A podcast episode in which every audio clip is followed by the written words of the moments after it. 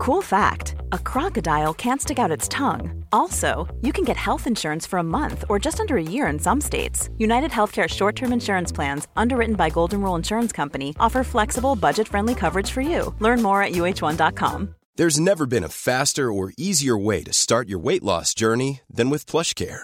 PlushCare accepts most insurance plans and gives you online access to board certified physicians who can prescribe FDA approved weight loss medications like Wigovi and Zepbound for those who qualify. Take charge of your health and speak with a board certified physician about a weight loss plan that's right for you. Get started today at plushcare.com slash weight loss. That's plushcare.com slash weight loss. Plushcare.com slash weight loss. Quality sleep is essential. That's why the Sleep Number Smart Bed is designed for your ever evolving sleep needs. Need a bed that's firmer or softer on either side? Helps you sleep at a comfortable temperature? Sleep Number Smart Beds let you individualize your comfort so you sleep better together. JD Power ranks Sleep Number number 1 in customer satisfaction with mattresses purchased in-store. And now, save 50% on the Sleep Number limited edition Smart Bed for a limited time. For JD Power 2023 award information, visit jdpower.com/awards.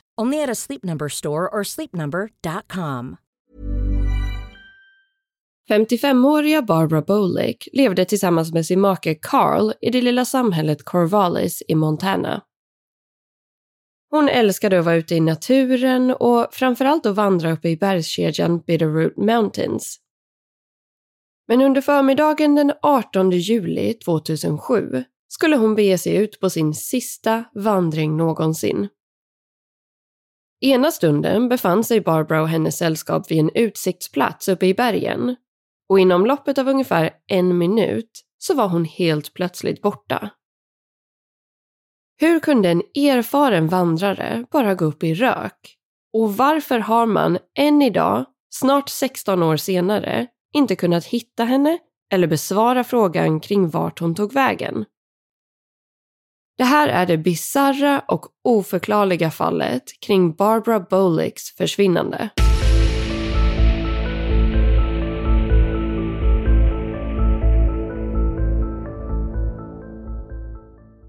Hej på er och varmt välkomna ska ni vara till ännu ett avsnitt av Rysapodden. Och den här veckan ska vi ta oss igenom ett av de absolut märkligaste fallen som i alla fall jag någonsin har hört talas om. Nämligen försvinnandet av 55-åriga Barbara Bolick. Och ni har ju som vanligt fått en liten inblick här i intro till avsnittet. Men jag kan säga att i det här fallet så finns det inte mycket som känns varken logiskt eller rimligt. Man förstår verkligen ingenting alls och när ni har tagit del av all information så kommer ni troligtvis känna er precis lika förvirrade som jag gör just nu. Men med det sagt tycker jag att vi tar och kör igång direkt med del 1.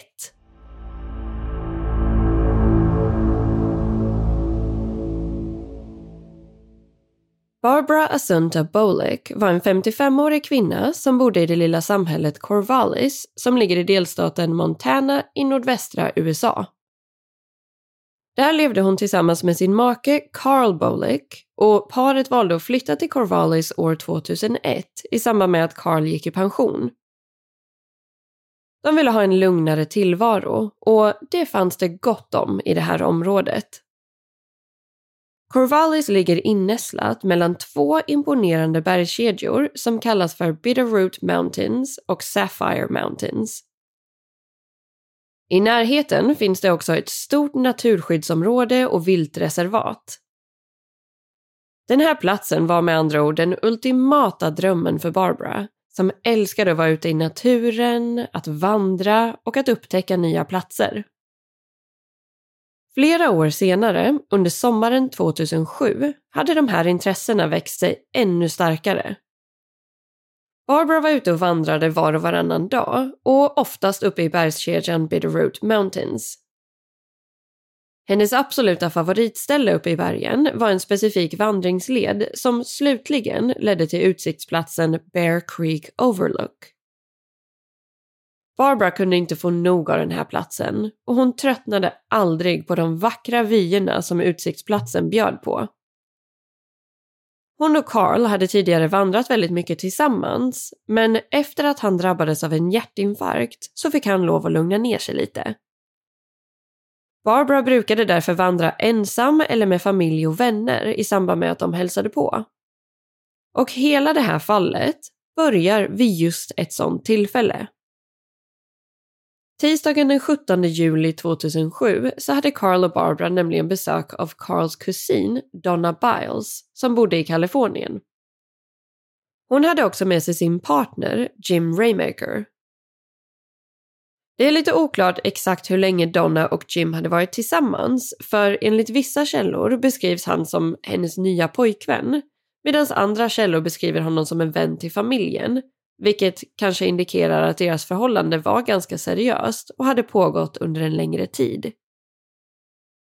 Men de två paren ska i alla fall ha haft väldigt trevligt tillsammans under besöket och Barbara erbjöd sig att vandra upp till utsiktsplatsen vid Bear Creek ihop med Jim och Donna dagen efter.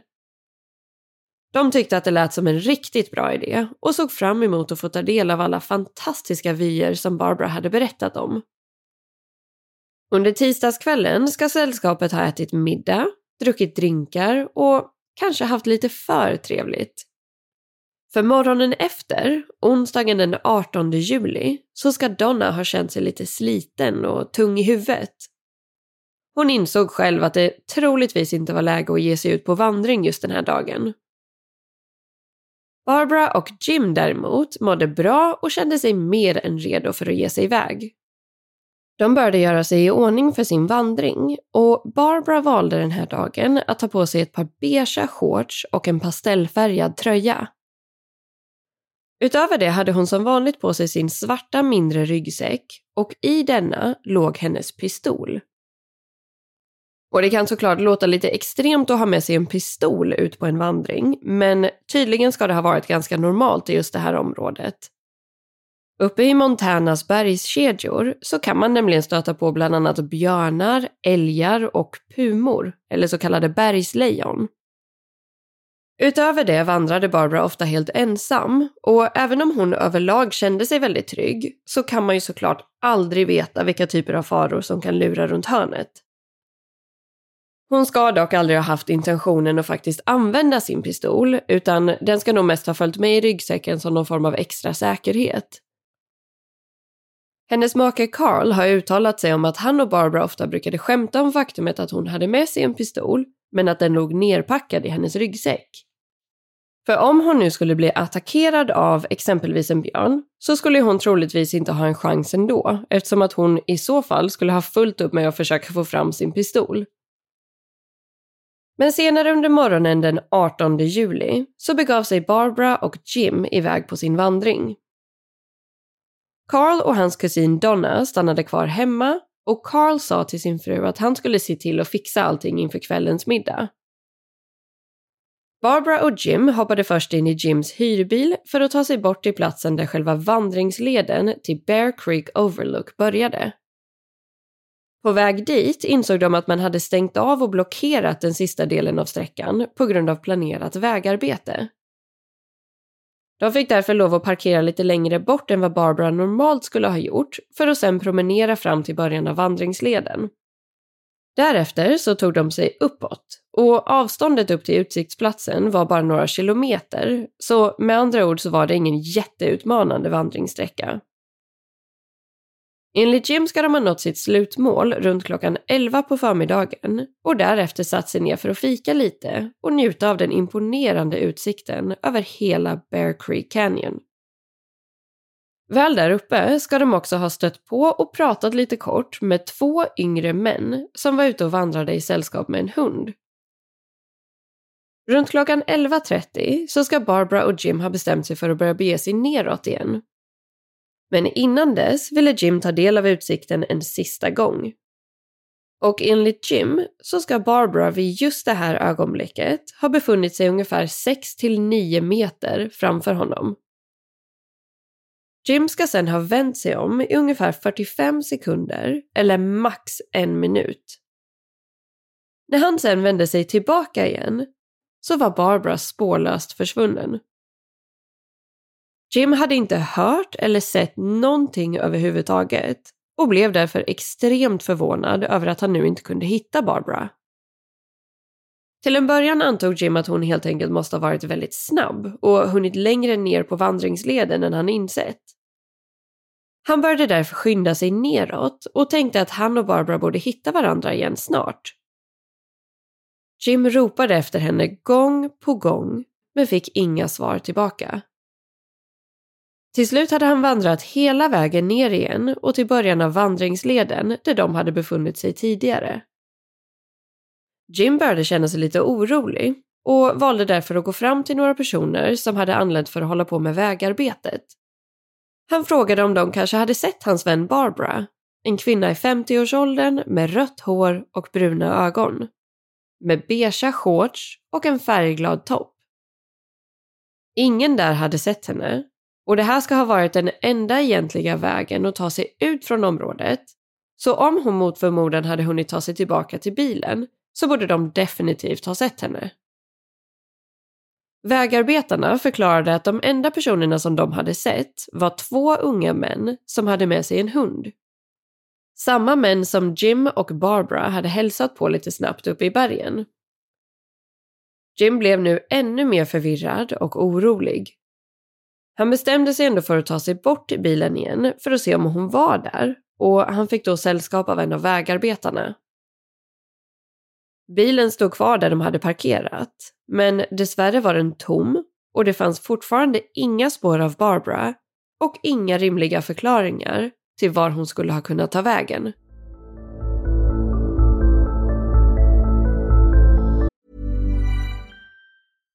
How would you like to look five years younger? In a clinical study, people that had volume added with Juvederm Voluma XC in the cheeks perceived themselves as looking five years younger at six months after treatment. Look younger, feel like you. Add volume for lift and contour in the cheeks with Juvederm Voluma XC. Reverse signs of aging by adding volume to smooth laugh lines with Juvederm Volure XC. For important safety information and to find a licensed specialist, visit juvederm.com. That's J U V E D E R M.com. Not for people with severe allergic reactions, allergies to lidocaine, or the proteins used in Juvederm. Common side effects include injection site redness, swelling, pain, tenderness, firmness, lumps, bumps, bruising, discoloration, or itching. There's a risk of unintentional injection into a blood vessel, which can cause vision abnormalities, blindness, stroke, temporary scabs, or scarring. Talk to a licensed specialist to find out if it's right for you. Quality sleep is essential. That's why the Sleep Number Smart Bed is designed for your ever evolving sleep needs. Need a bed that's firmer or softer on either side? Helps you sleep at a comfortable temperature? Sleep Number Smart Beds let you individualize your comfort so you sleep better together. JD Power ranks Sleep Number number 1 in customer satisfaction with mattresses purchased in-store. And now, save 50% on the Sleep Number limited edition Smart Bed for a limited time. For JD Power 2023 award information, visit jdpower.com/awards. Only at a Sleep Number store or sleepnumber.com. Here's a cool fact a crocodile can't stick out its tongue. Another cool fact you can get short term health insurance for a month or just under a year in some states. United Healthcare short term insurance plans are designed for people who are between jobs, coming off their parents' plan, or turning a side hustle into a full time gig. Underwritten by Golden Rule Insurance Company, they offer flexible, budget friendly coverage with access to a nationwide network of doctors and hospitals. Get more cool facts about United Healthcare short term plans at uh1.com.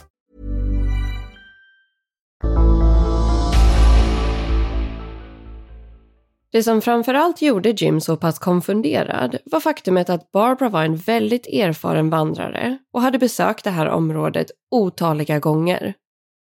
Hon hade vandrat där dag in och dag ut under flera års tid. Det här var hennes absoluta favoritplats och att hon skulle ha gått vilse kändes inte ens som en möjlighet. Enligt Carl ska hon också ha varit väldigt noga med att hålla sig till vandringsleden och så långt hon bara kunde från kanter och andra platser med fallrisk. Trots att Barbara var äventyrlig av sig så var hon nämligen rädd för höjder och hade därför stor respekt både för sin egen och andras säkerhet. Jim förstod ingenting av det som precis hade hänt och bestämde sig för att vandra exakt samma sträcka igen, från starten av vandringsleden och hela vägen upp till utsiktsplatsen.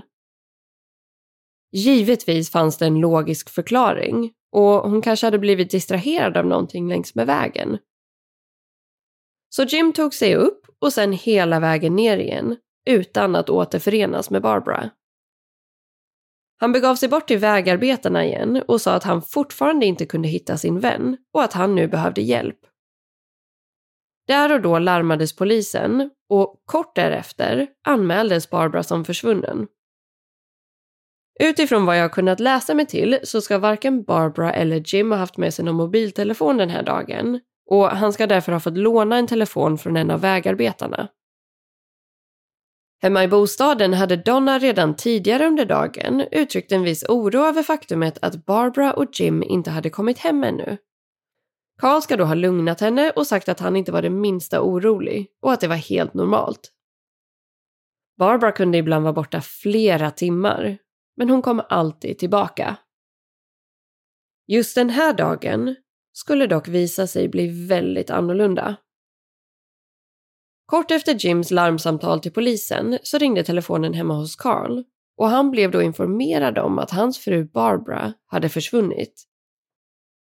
De ska däremot ha lugnat honom och sagt att de skulle börja leta efter henne och att hon troligtvis skulle dyka upp snart.